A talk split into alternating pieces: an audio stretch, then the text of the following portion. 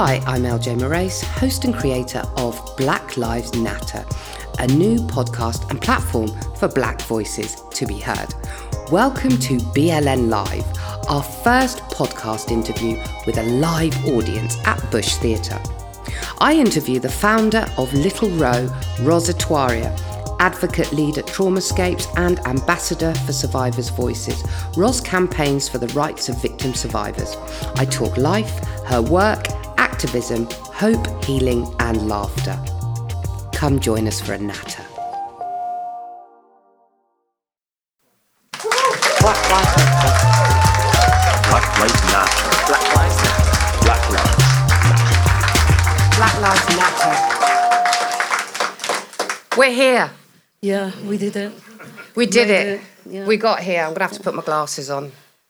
Now you tell me. I could have bought mine. Glasses!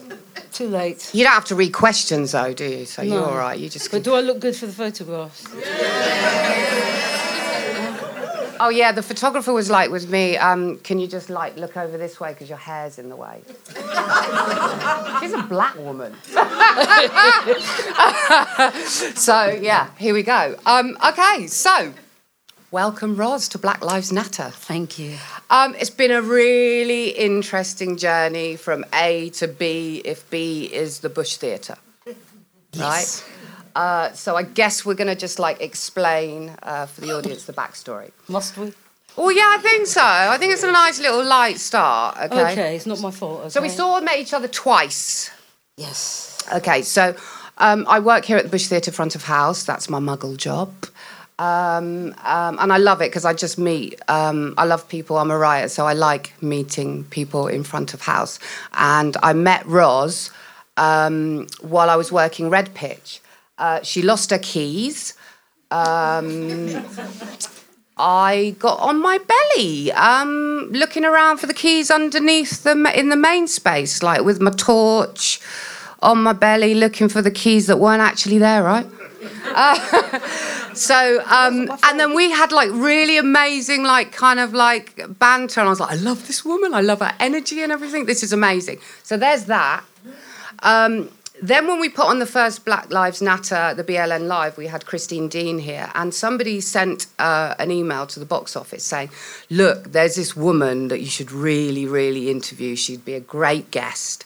Um, here's her email. Send her a message. She works with survivors of childhood abuse." And it immediately struck because you know I'm a survivor, and I was like, "Yeah, this. Let me send an email."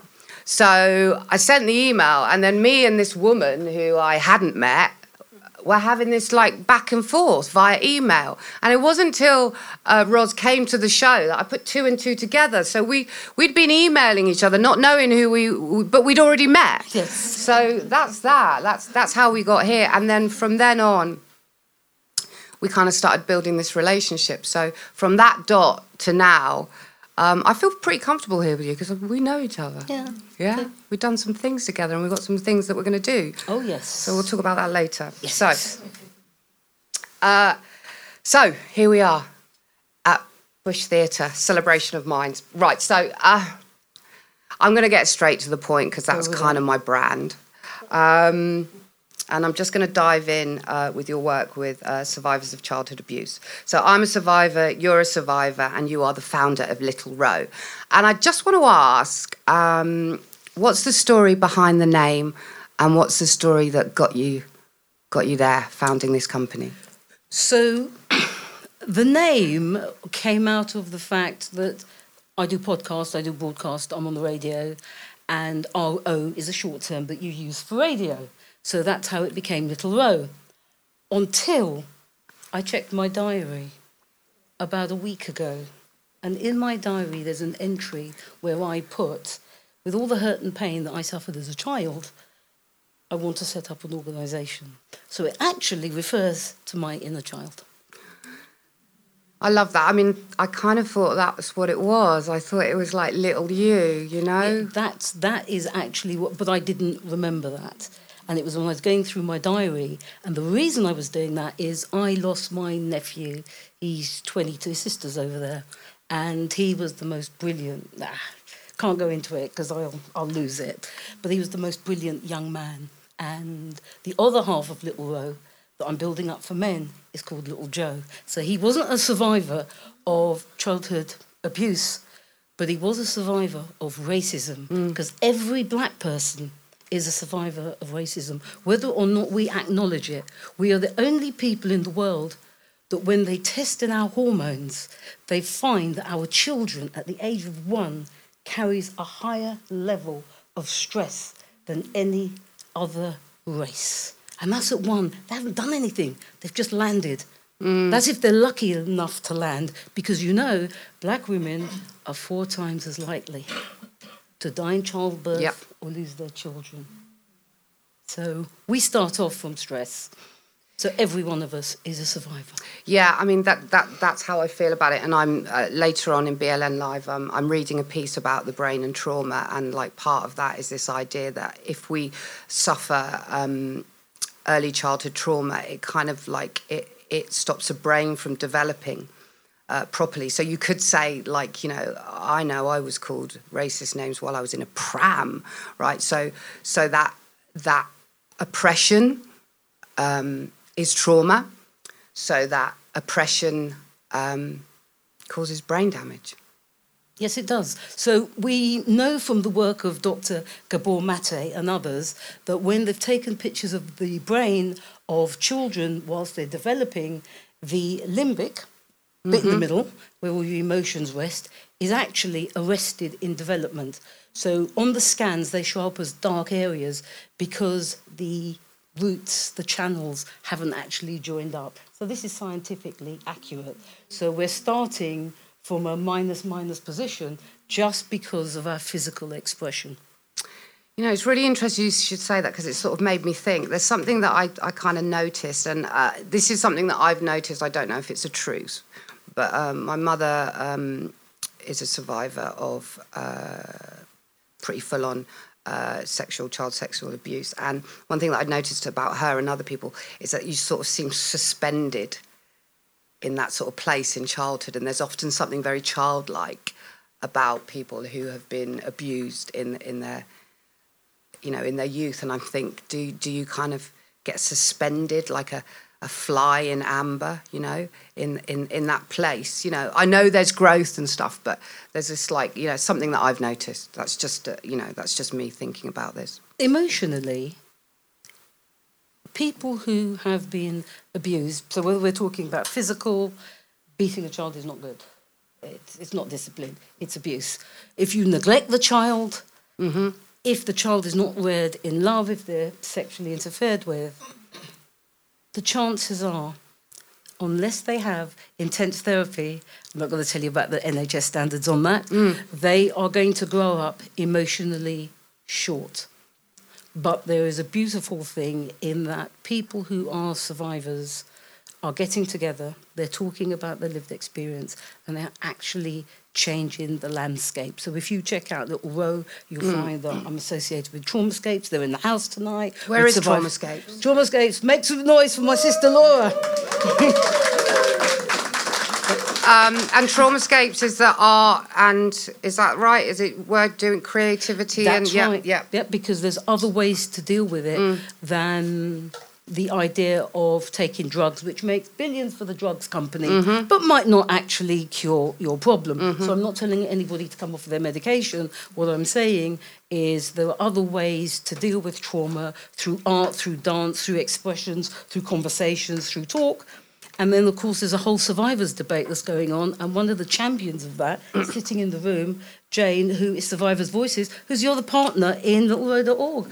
And literally, these people, along with me, we are changing the face of trauma in this country. So let's talk about that. Let's talk about Traumascapes and your work with Survivors Voices. And I've had, um, a li- you know, I've, I know Jane. Um, you know, uh, I've had the training for the uh, peer facilitator, um, Yes. uh, uh, the Survivors Group training. Um, it's powerful stuff, actually. Survivors coming together. Um, um, it's really powerful stuff. It's even though it's it's tricky, you're held, and that's one thing I'd like to say. Just held, and that that and and you know, in terms for for for me, I um I come out of those ses- sessions feeling more mentally well than I did when I went in. So I think it's really important. And and actually, um, what I wanted to ask you um, about was a your work with um, survivors' voices and Trauma traumascapes. And I just want to say that actually, without art, I would not be here because that's that's that's how I do it. You know, through my work. You know, and and actually, uh, Black Lives Matter is all part of that. You know, we have to communicate. We have to have conversation. We can't repress all of that stuff. We have to find a way through this, through creativity and conversation and communication. I think that's really important. So please tell me um, a little bit more about your work with Traumascapes and Survivors' Voices. Okay, so they sit with Littlero, I sit with them, and what we want to do is change the debate, the conversation, the way trauma is dealt with. So, one of the things we're doing, Jane will correct me if I'm wrong or kill me after the show, we're doing research with Kings as lived experience people talking about how we can look at trauma and how we can actually make the changes. So, that's there's the research aspect. The thing that draws me to Laura and where we vibe is we believe that in order to change trauma, we have to do the work on ourselves. We have to journey through it. And that isn't about medication necessarily. It's about using art, about using dance. It's about getting into your trauma and coming out the other side because it's part of who you are, but you rise above it because really that's the only reward you get. And that's mm. really powerful reward because you make your life happier at the end. So it's taking responsibility and dealing with it. But at the same time we do want the services that are available. The little baby mini five month services for mm. 40 years of abuse to be extended and also what they do in those services to be much wider. So, to allow for the arts, because I fundamentally believe that the healing is in the music, it's in the lyrics, it's in the dance. It's not in the drugs, but that's my personal opinion.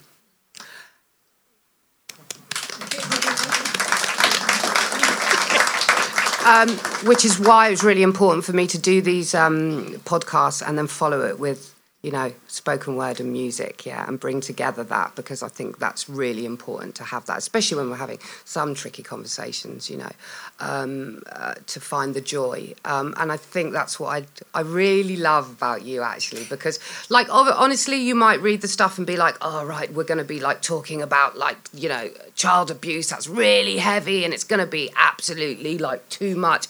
But the thing about you, you know, and I, I suppose I recognise it in myself, is just this joy and laughter that you have, and I think that's really important. Um, and I've said it in a recent podcast, like you know, sometimes the laughter is laughing in the face of your abusers. Yeah, I'm still here.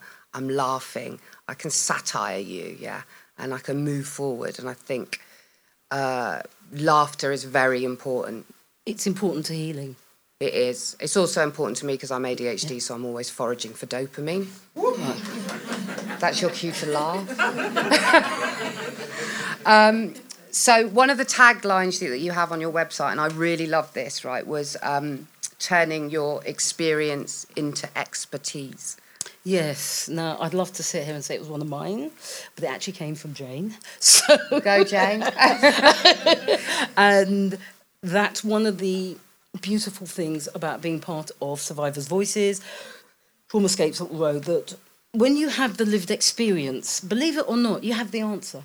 You have the answer. Everybody else tells you you don't, but you actually have the answer in yourself. And I think the secret is to find those people in your life that support you, that understand, and don't turn away from you. At the mm. same time, and this is the hard part, you have to recognize not everybody can accept what's happened in your life. And those are the parts you have to let go of. And that's when laughter comes in and is really handy because what you have to say is, you know, goodbye to bad rubbish and let, Yeah, let it go. I mean, I've been sort of going through a bit of that myself recently, and I sort of had a, a friend, well, now an ex friend, who was like, I've stuck by you for years. was like, "Do you know what? I release you from your from your charitable duties, you know, because I thought you were just being a friend. thought that's how friendship worked. My bad. So you know, th- like sometimes we got to recognise that people aren't, you know, they're they're not they're not. They're not, they they don't understand the journey, or they can't be there, or you're just too heavy, or you're too much, or you're some sort of burden that they have to carry. Well, it's the other way, isn't it? It is easier to run with 100 people that want to be with you than carry somebody you think you love. That's deep, isn't it?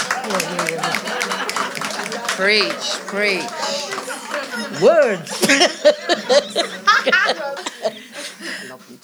So, I kind of this sort of brings me on to trauma-led training because there's it's a very big big buzzword, right? And there's you know there's trauma-led training that sometimes doesn't have any survivors involved in that. And I did, and, and actually the reason I ended up going on your um, your facilitator training is because I did uh, mental health first aid training, and I got triggered like a mother. I literally came back from that and my head wanted to explode. I have suicide in my family. Um, we spent three hours on suicide. you know, it was like bang, bang, bang, bang, let's get it out. And it kind of assumed that everybody was mentally uh, health well. You know, that it was a kind of othering. You know, other people have like, you know, personality disorders or PTSD or suicide or whatever. And my mind's blowing up in there. I had to go home and ring the Samaritans. I'm like, shit, yeah. I was tough. And I remember sending you a message and going, like, should it be like this? Because I'm like battered from doing this. And I know, because I'm, st- you know, I've started a Black Women's uh, Writers Group for survivors. And I wanted to be super mindful that when I went into that space, that we're not just like mining all our pain, you know, that we're, that I'm, I'm, I'm, I'm creating a safe space. Um, and that's really important. So, how do you feel about trauma led training that doesn't have survivors involved in that? I think all training that claims to be diverse, inclusive, or trauma informed are actually labels that people don't use in practice. And trauma informed is the latest one. The other one is diversity inclusion. You know, like we saw the Tory party. It's only all the black people gone and one left. So the Maybe a new female prime minister, though. Yeah, with the black ones sending us back home, the brown ones like, yeah, we've sent the EU back, but now we're going to send you lot back on Windrush, or we'll send you to Rwanda. You think you're safe, don't you? you're not safe. So, do I believe? I think these are wonderful labels that we use, and there's a lot of training that people do.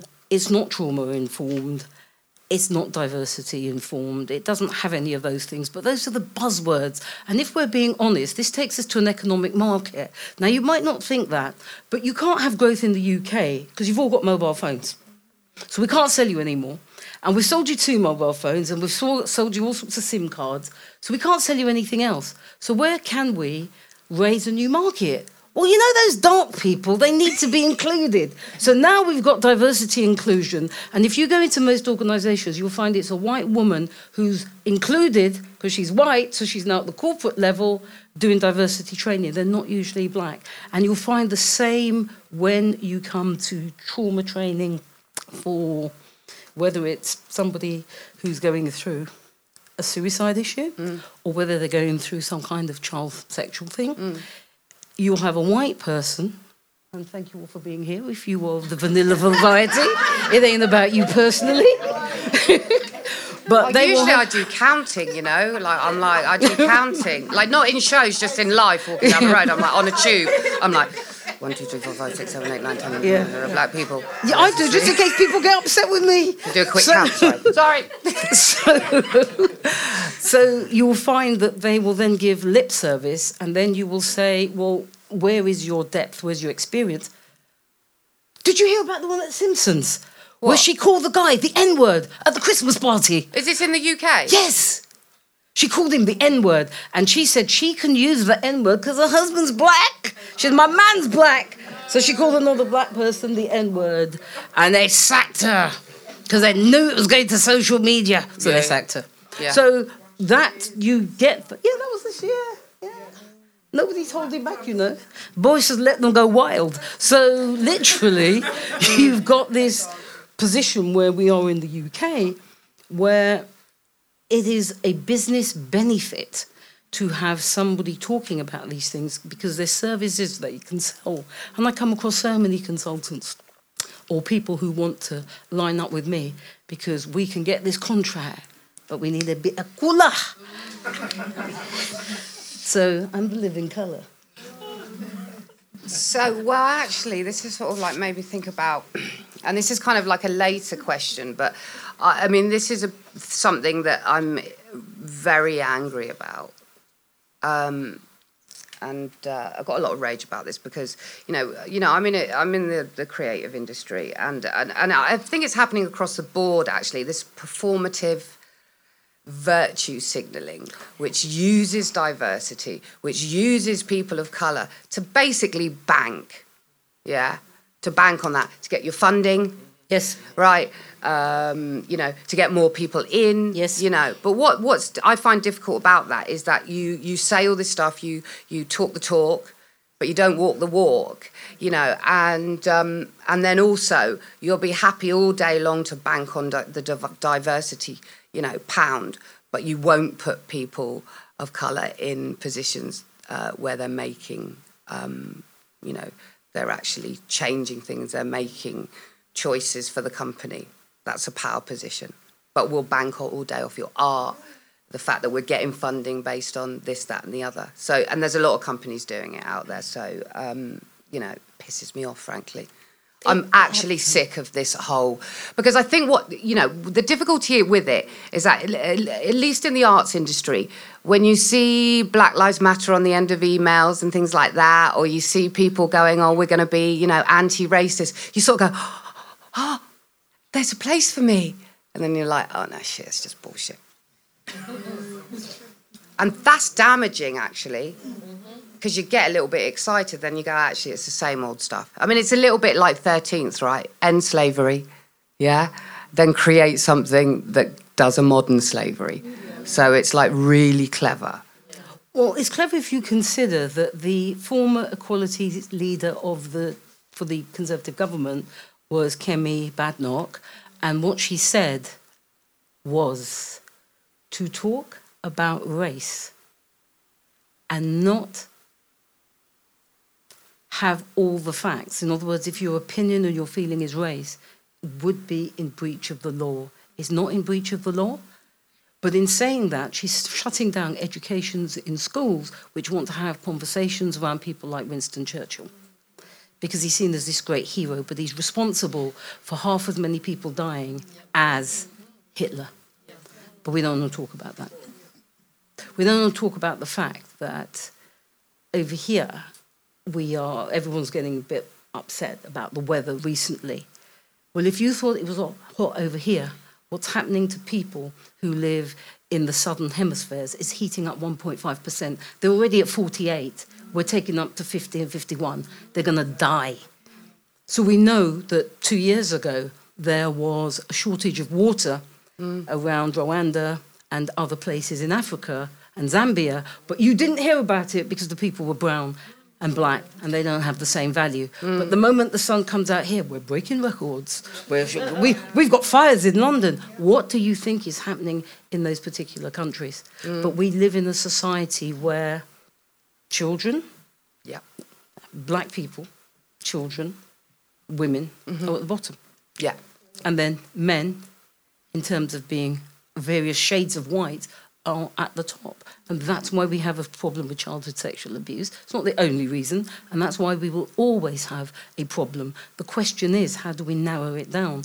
Because childhood sexual abuse, in terms of trafficking, that's a billion pound industry. Yeah, I mean, isn't it really weird how the whole Jeffrey Epstein thing just basically just like, oh, that's it, it's all done. Just two people, just two people. What's her face? Who's yeah? Ghislaine Maxwell. Yeah, Maxwell and Epstein dead. That's it then. Mm. That's it. So there was just two people involved in, in the whole thing, and there's just masses of children. That's that not fair because missing. we unfairly accused Andrew. he was innocent. He was innocent. He paid 12 million pounds for his innocence. He's innocent. Very innocent. But if it's Meghan Markle, she's in the paper every day. Well, you know, I mean, the, the one thing with the temperature rising, you know, for Andrew on these really hot days is that, you know, he, he doesn't sweat, so he's all right. Yeah, it's true. Appar- apparently. So, um, actually, this, this brings us nicely to um, we're moving on to child abuse um, and the effects of it. Uh, both you and I are very much aware of the effects of child abuse. Look at that, Magic. um, as if by magic. So, um, yeah, let's have a little talk about that. Okay. Six photographs behind. One in six boys sexually abused that we know. I believe the figure is higher. One in four girls are sexually abused. I believe from the work that I do that the figure is higher. Black childhood sexual abuse has a real strange twist to it. And it's this. See those two white guys at the top? The one on the left, sorry, one on the right is Columbus. He makes me sick. The one on the left is Newton. He makes me even sicker. The one on the right, Columbus, is praised. You have Columbus Day of the United States of America because he discovered the black people in the West Indies. He didn't. He turned up in other people's countries. He didn't discover countries, they were there. And when he turned up there, he said, These people are so warm and so kind that it takes but a hundred soldiers to subjugate them. So what did he do? He brought the soldiers and took the people's land. The one on the other side, Newton, has something in common with Columbus. They both had sex with nine year old girls on the docks before they put them on the ships. He's forgiven because he took the black spiritual that became Amazing Grace, put the words to it, and we were all, oh, like Newton, he became a Christian and he. So everybody's forgiven him. White forgiveness is at the top of the agenda. And Columbus, as you know, is hailed as a hero. What happens when you have that kind of appetite? Does it go when you start to sing Amazing Grace? Does it go when you become a hero? That appetite still exists. So, black children in Europe are trafficked, but we don't talk about that. They are trafficked from Africa. What kind of person sleeps with a child that's nine years of age? Pictures in the middle slave girl, nine years of age. Child at the bottom, nine years of age. Both of them are victims of abuse, of sexual abuse. It's a nine year old child. Who, why would you do that? The child on the right hand side, you can't see her face, and there's a reason for that. She was five when she was raped by her 28 year old uncle. She's now paralyzed. She can't walk.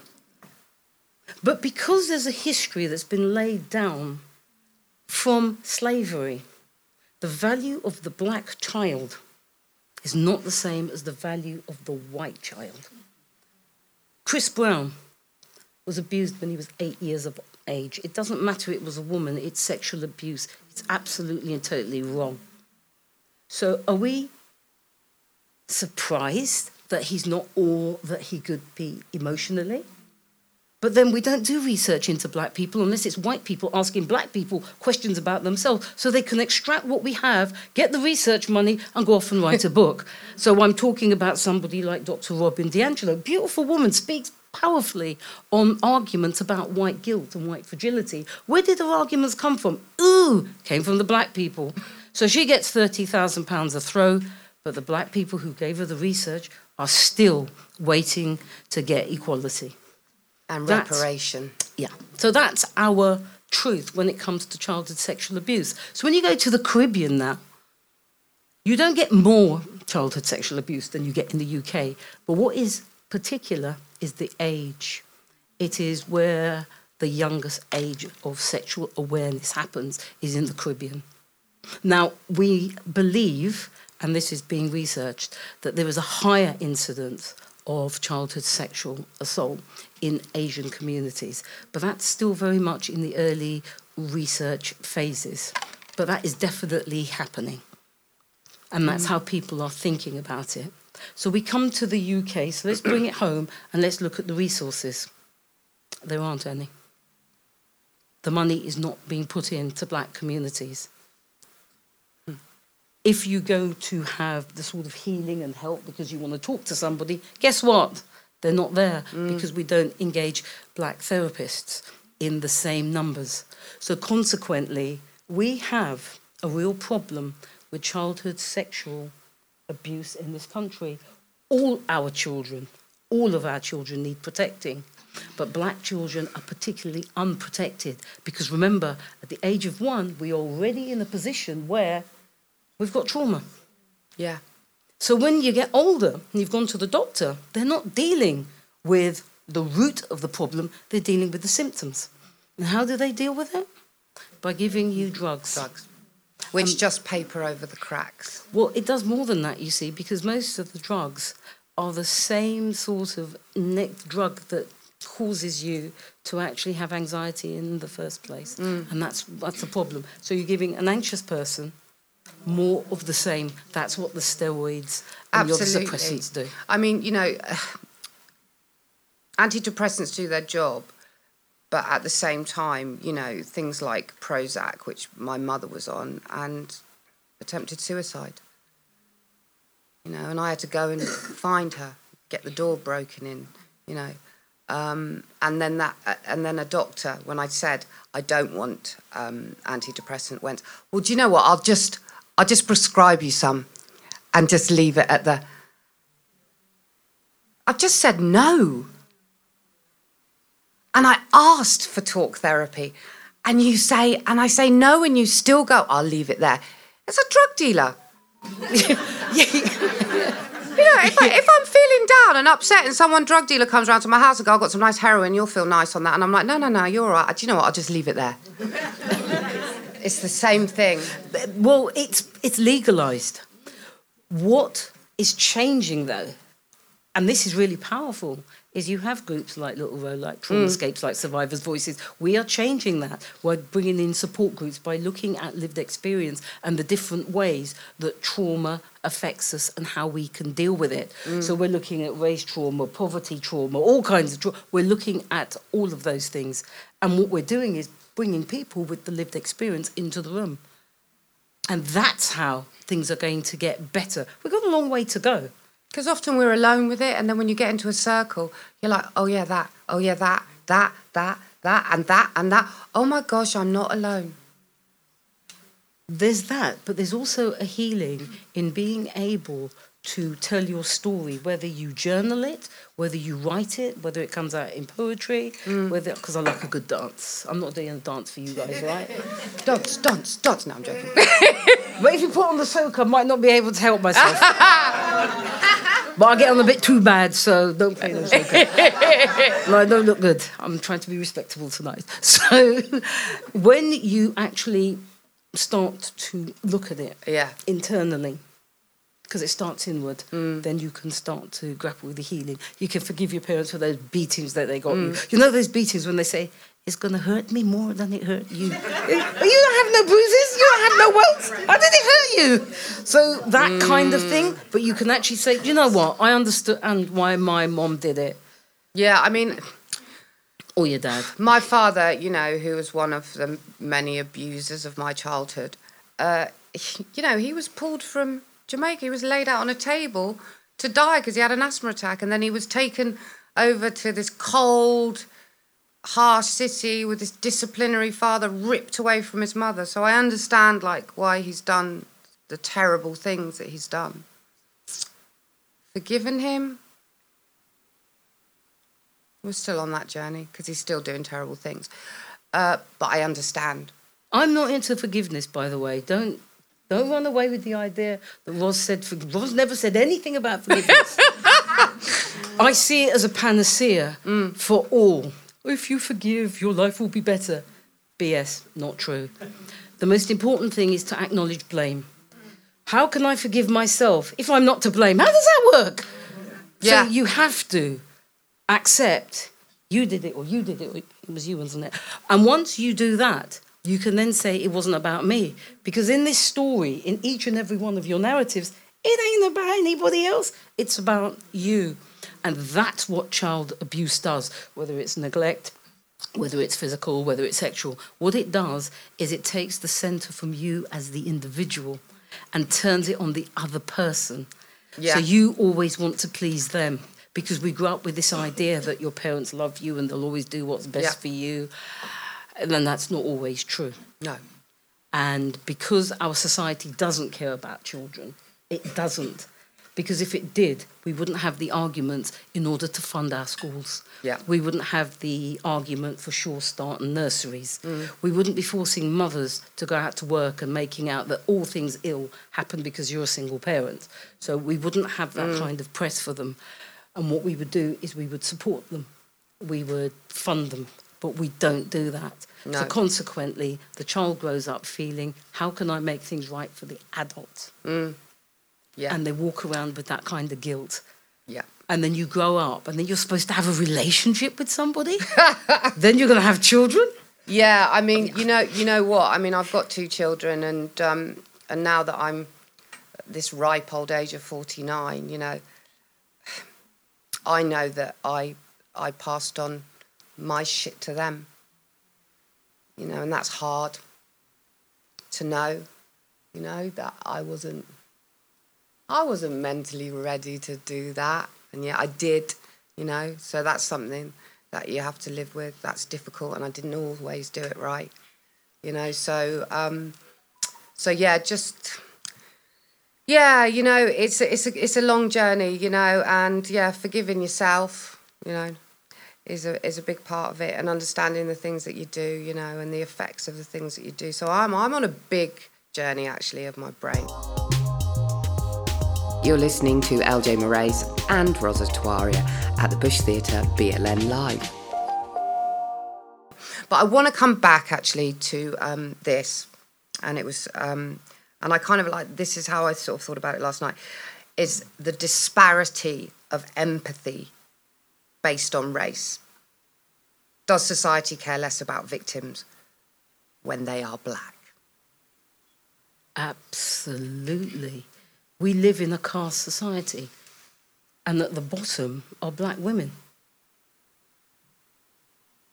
Then children, then black men, then, as I said, a hierarchy. And we can see this whether you want to look at it from a religious perspective. So I'm not trying to offend the Christians in the room. But what religion says quite clearly is that the children of Ham happen to be black, and they are the ones that are seen as the cursed children. So Noah cursed them because his son Ham saw him naked, and as a result of that, his children, Cain, the Ca- the Cains, if I've got it right, were going to be cursed because of what they fa- their father did, and that was used by white imperialists mm. throughout. Mm.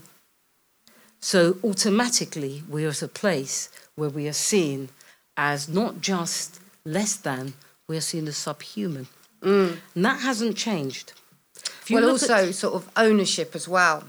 So when I thought about Child Q, I, I don't know why, but I suddenly thought about, you know, being on that platform as a slave, you know, being bent over and because you did have your behind looked at, you know, um, uh, that, that, that there's a weird sort of colonial ownership that we have the right to touch your hair, to bend you over, to strip search you, to, to treat you in these ways because we've dehumanized you, we've objectified you, and when someone is an object, you can do awful things. And that's why people say immigrant instead of person, you know, um, because it's easy to dehumanize um, uh, people if you've, if you've made them inhuman.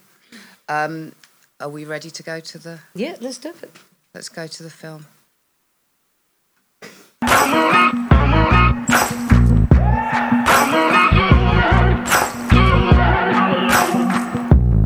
Maybe I'm foolish, or maybe I'm blind. Thinking I can see through this and see what's behind. Got no way to prove it, so maybe I'm lying. But I'm only human after all. I'm only human after all. Don't put your blame on me. Don't put your blame on me. Take a look in the mirror, and what do you see? Do you see it clearer, or are you deceived in what you believe? Cause I'm only human after all. Yes.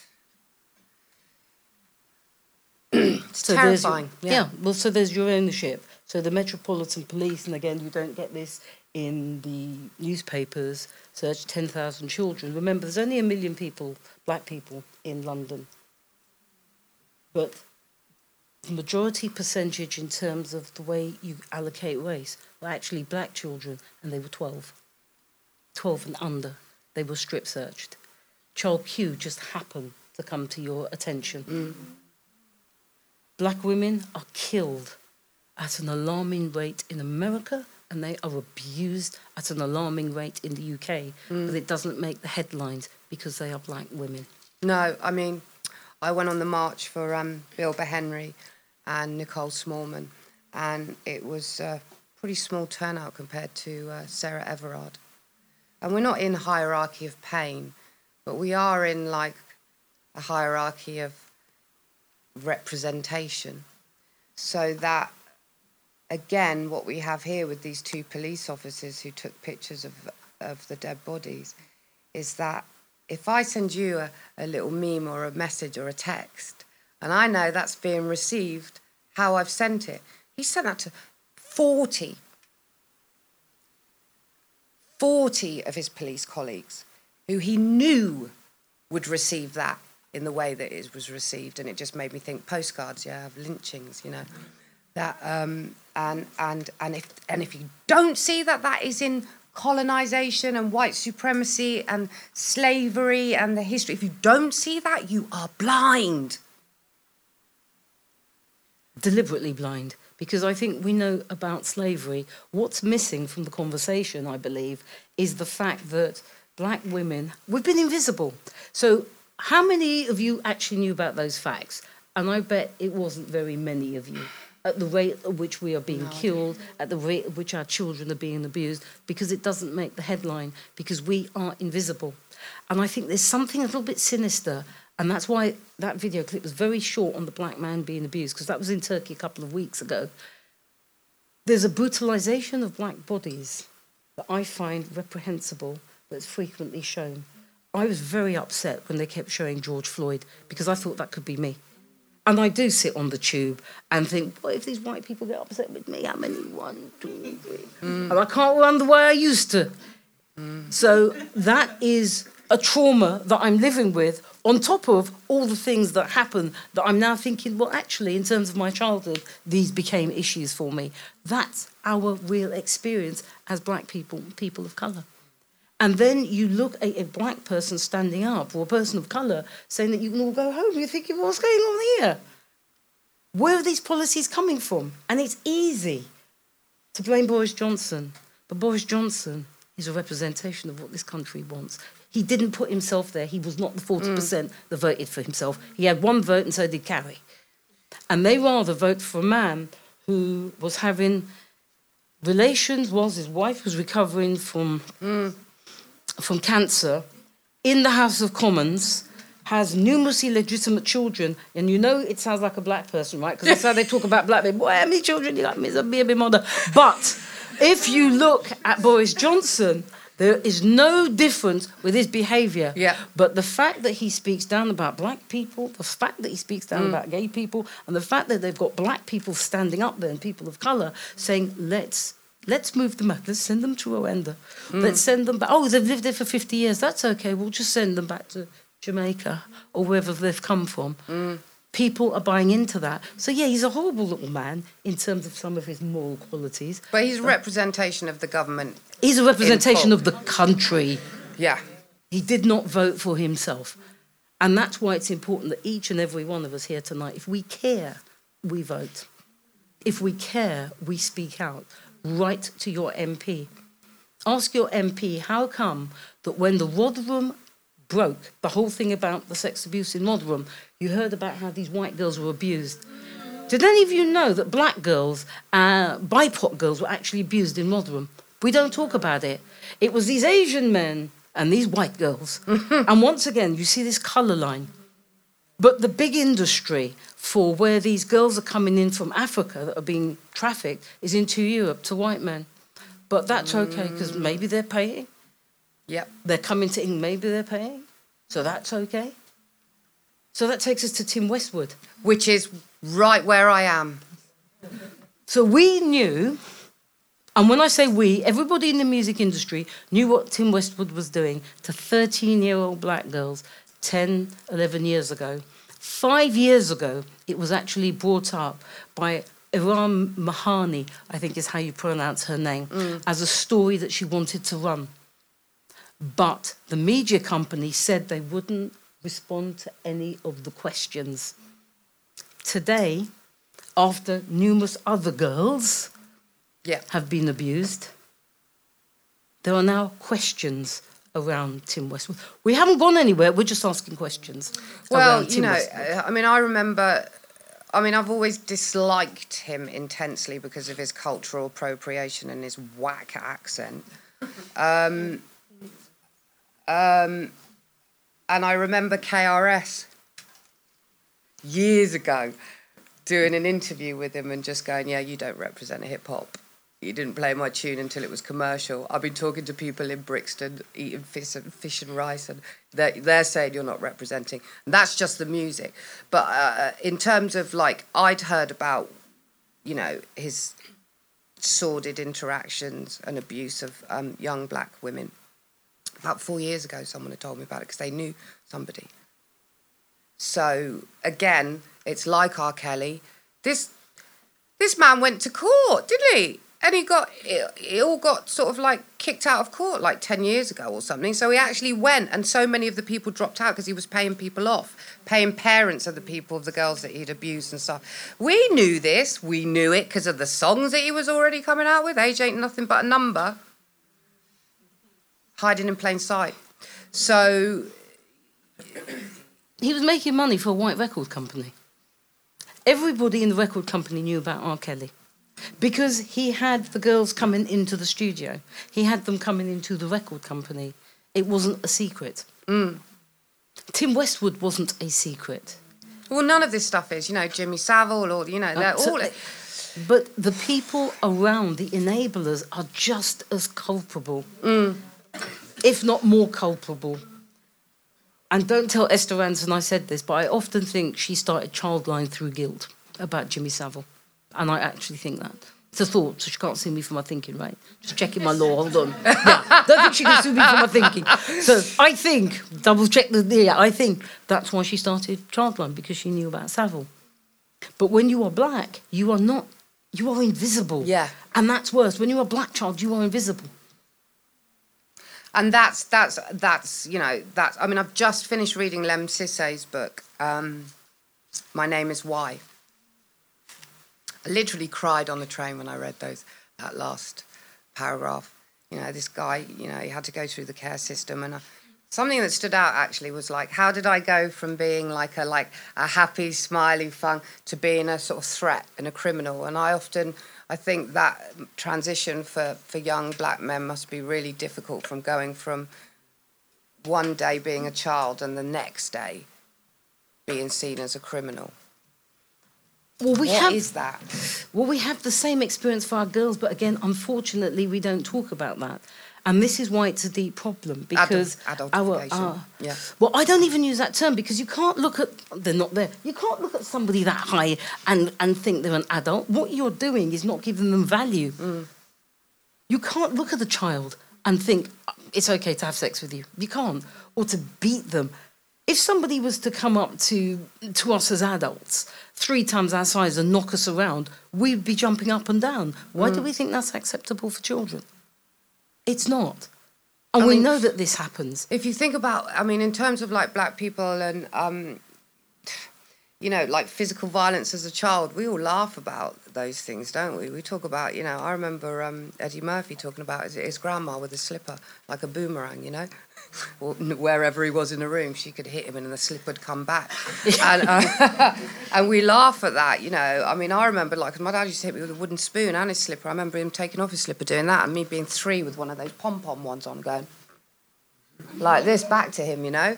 So, um, you know, that's almost sometimes part of the culture, and we need to come out of that We do. massively. But where does an adult, I'm not justifying any of it, so let's be clear. Where does an adult take their frustration when they're lowly paid, but yet they were educated when they came to this country.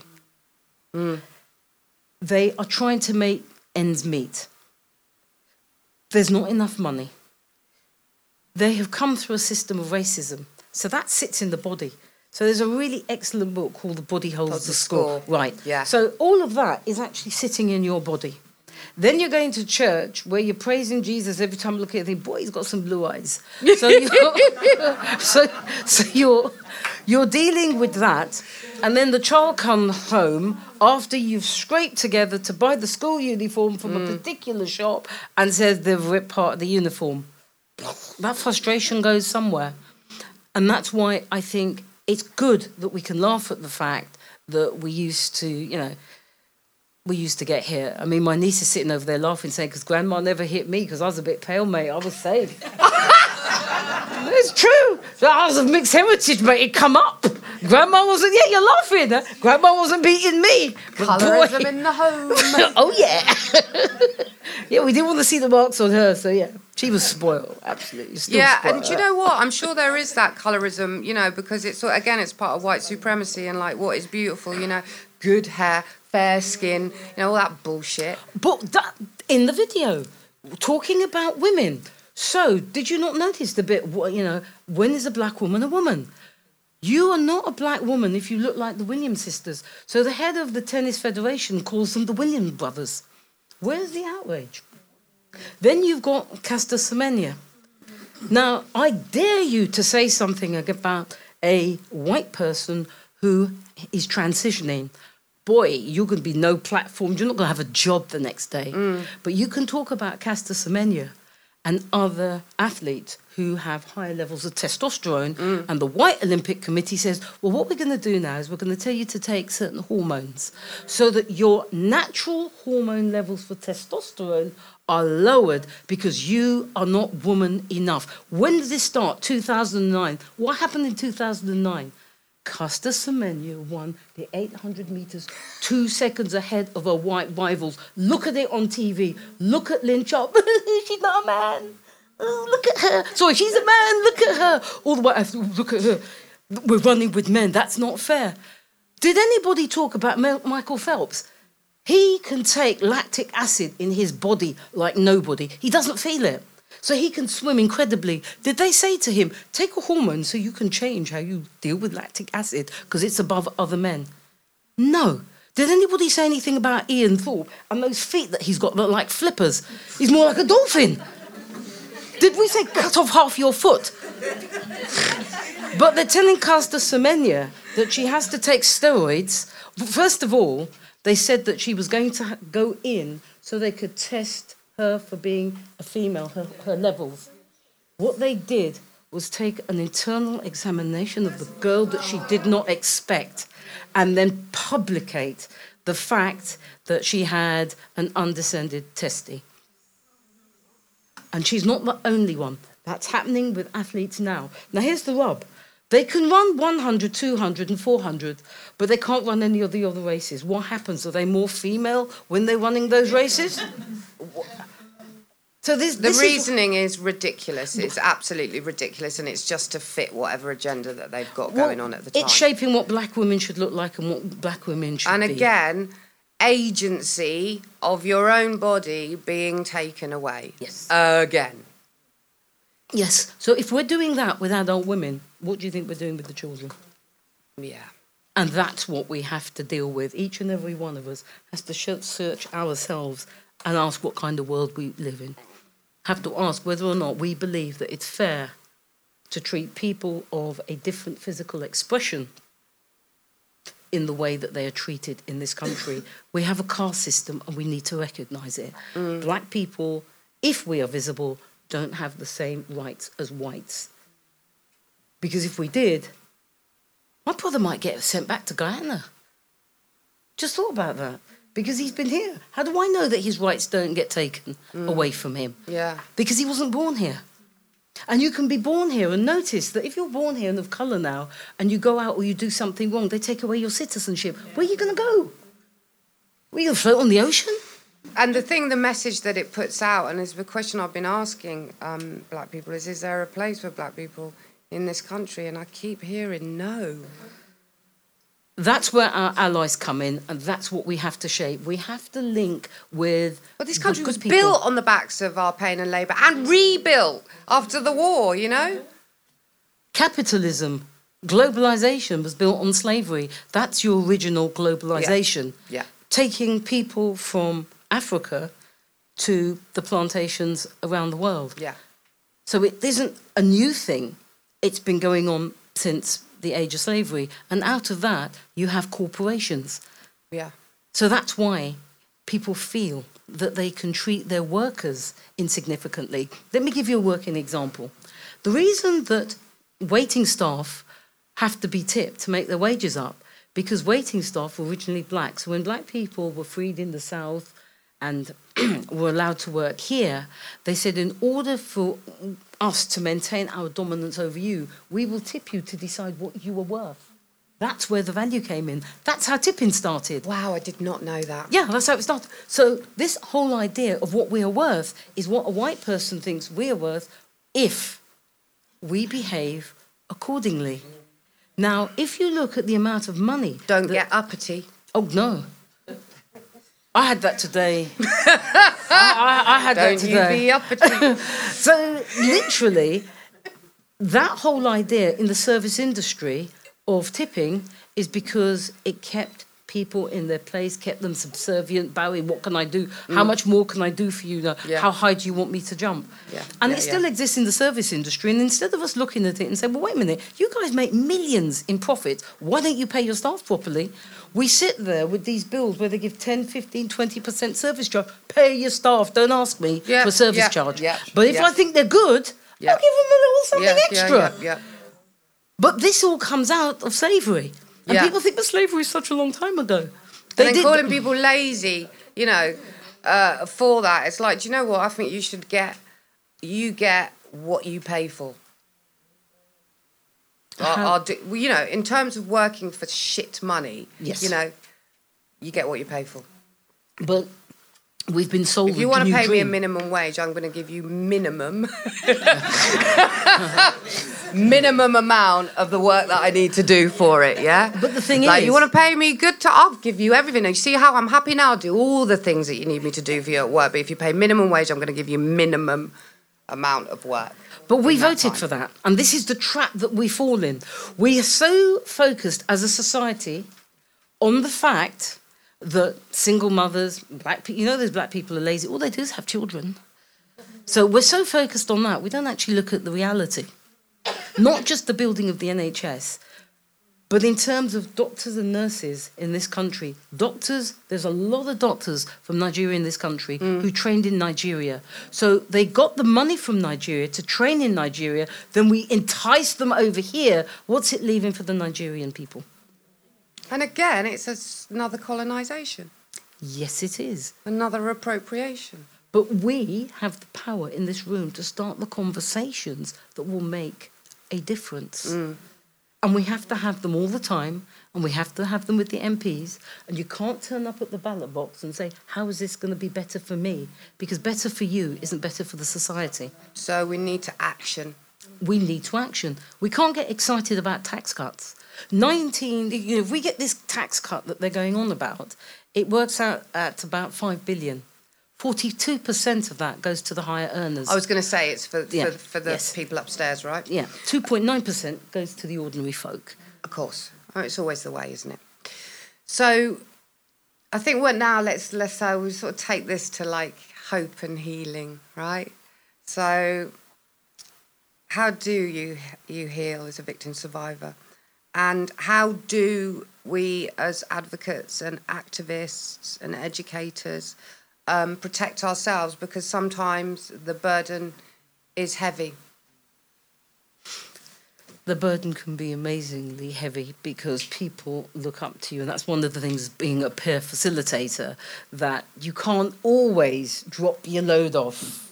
You've got to be mindful of the fact that people are there because they want to say what they need to say, and you have to hold that space and keep it safe. And keeping something emotionally safe is a difficult thing to do because you have to look for those invisible cues mm. that happen, but you become attuned to them the way people are talking.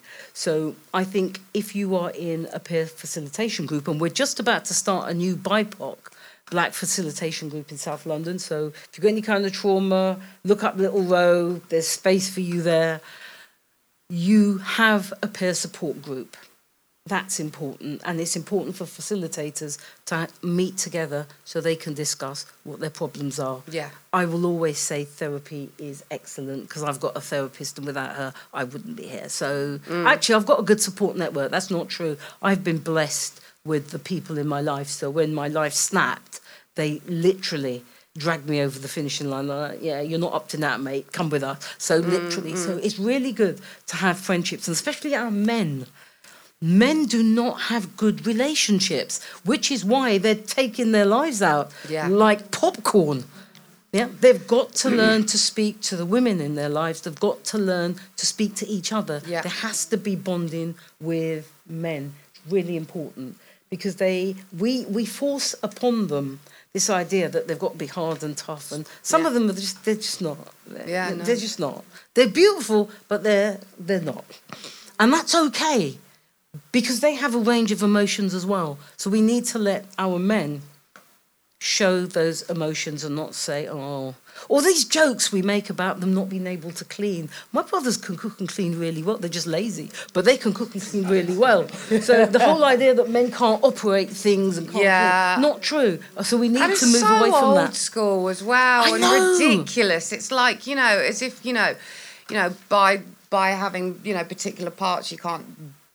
You know, you can't. And actually, the whole cooking and clean thing is just absolute rubbish. Because also, like chefs, you know, like really, but you know, male chefs. So you know, we need to get away from that just like old school rubbishy bullshit, We need to move old away fashioned stuff. from the whole structure that we've got at the moment, where we connect in smaller groups as people, and don't get me started on social media because I think it's like a silo. I think it's really divisive.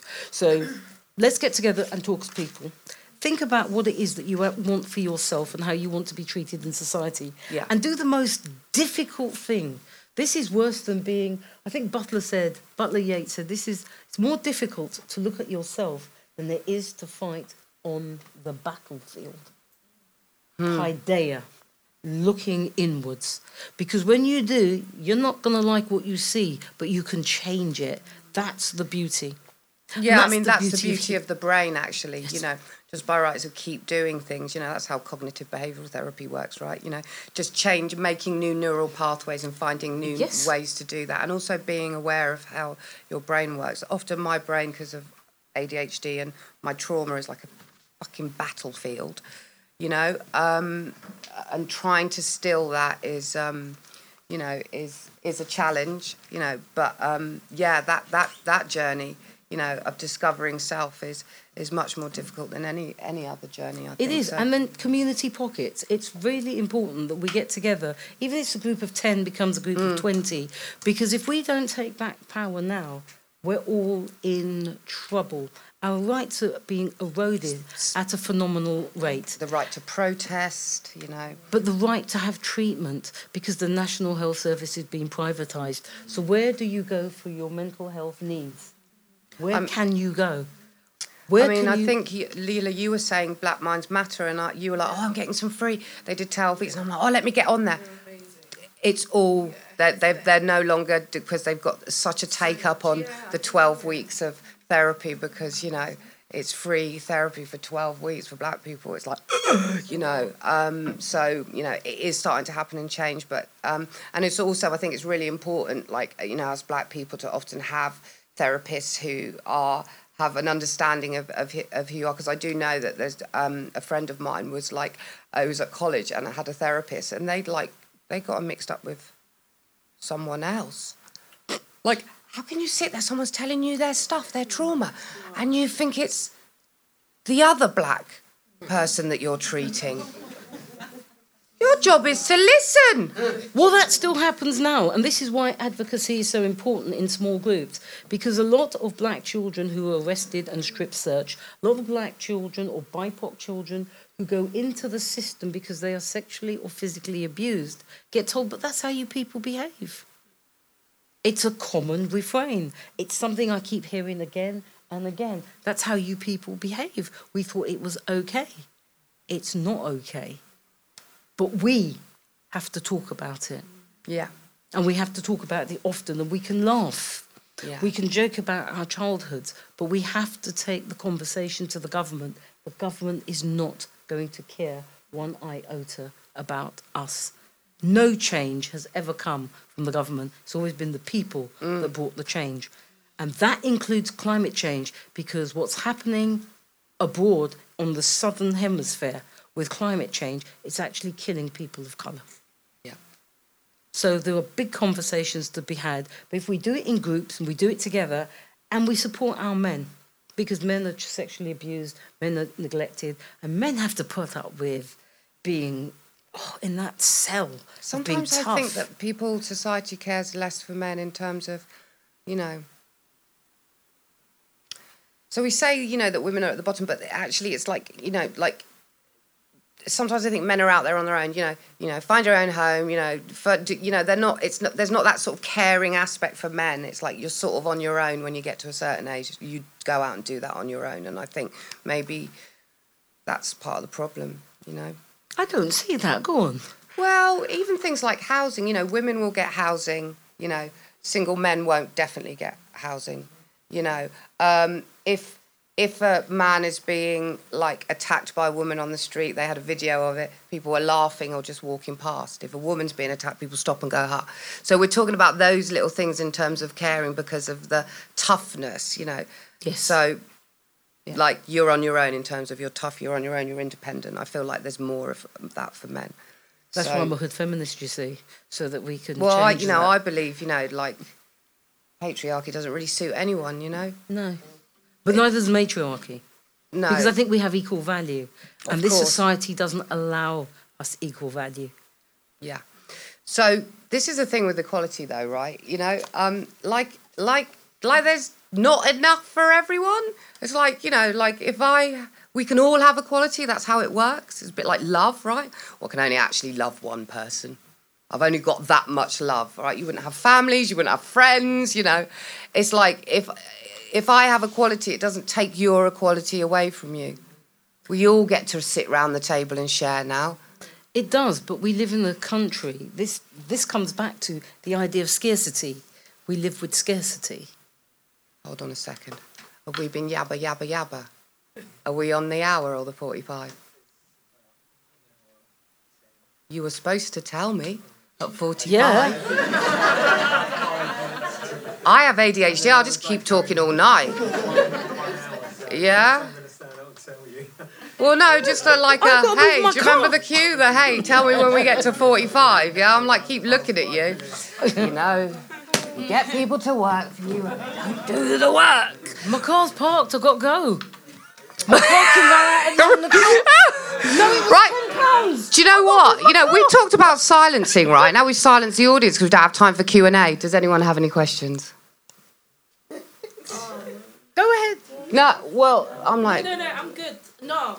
Okay, I just wanted to add to the to what you were just saying now. Like, yeah, I do feel like men obviously are oppressed by the patriarchy, but yeah, they're the oppressed and they're the oppressor at the same time. Mm. And I say like, I say the, th- this thing where like, black men or non-white men are kind of at the same level as white women, where white women are like you know, they can be the oppressor because they're white, but then they are oppressed because they're a woman. Mm-hmm. So it's it's like the same thing. So obviously, yeah, I, I don't know what I wanted to say, but like I hear yeah, that. Don't feel like obviously like we know the patriarchy is is like it oppresses them, but it's made by them like um toxic masculinity and how like they're um neglected from their emotions and stuff. It's mostly men doing that to to each other, um, and it's less likely for for women to, to.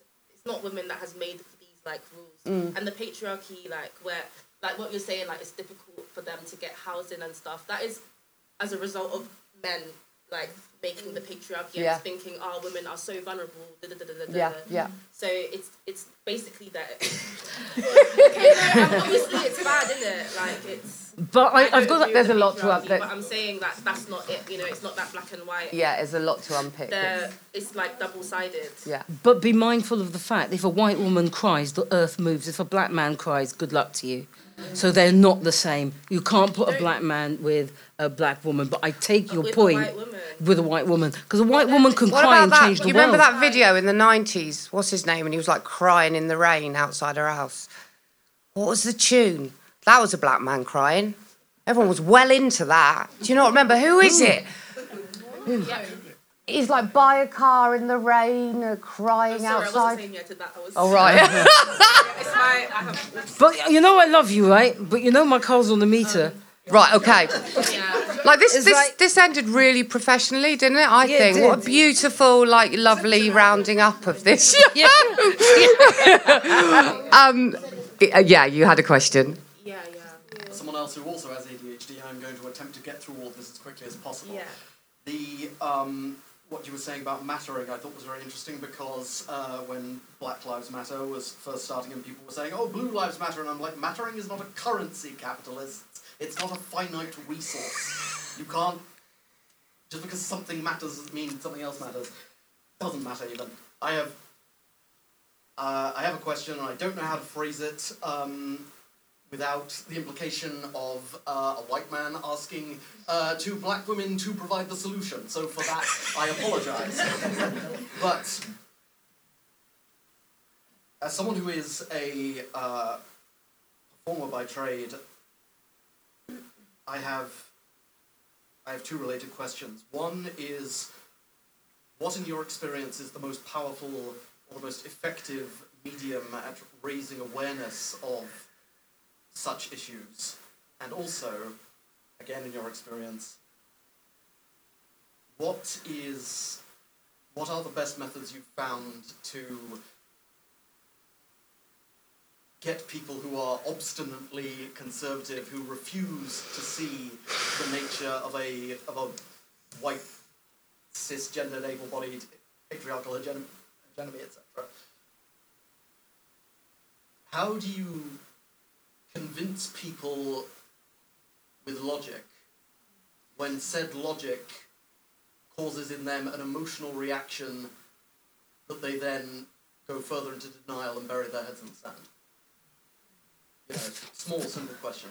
The first one, the first one's easy. The thing I find really powerful when it's well done is spoken word.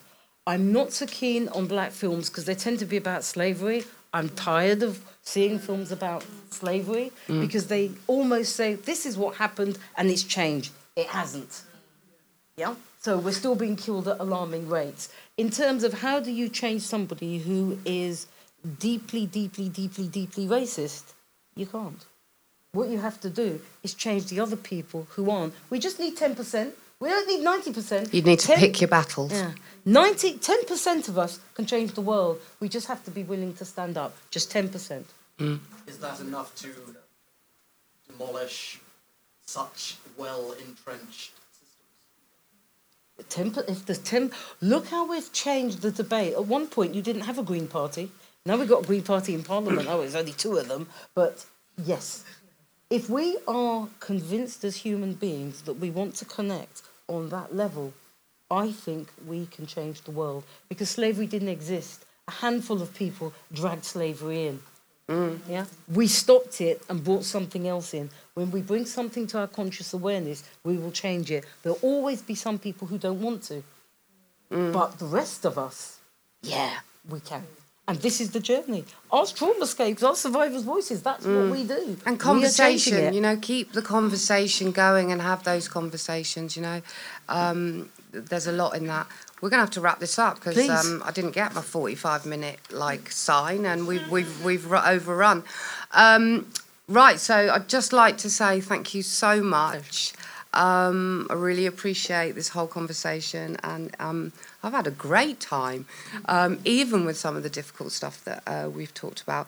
Um, so let's give Roz uh, a round of applause.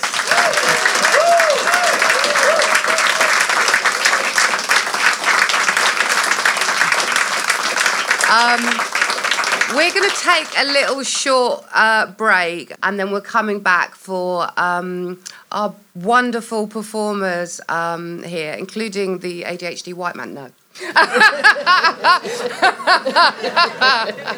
um, uh, not this time. uh, we're going to come back for BLN Live. We've got music, we've got song, we've got spoken word. Um, it's going to be wonderful. Come back and celebrate us. And thank you for joining us for a natter. You've been listening to Roz Etwaria for BLN Live at the Bush Theatre.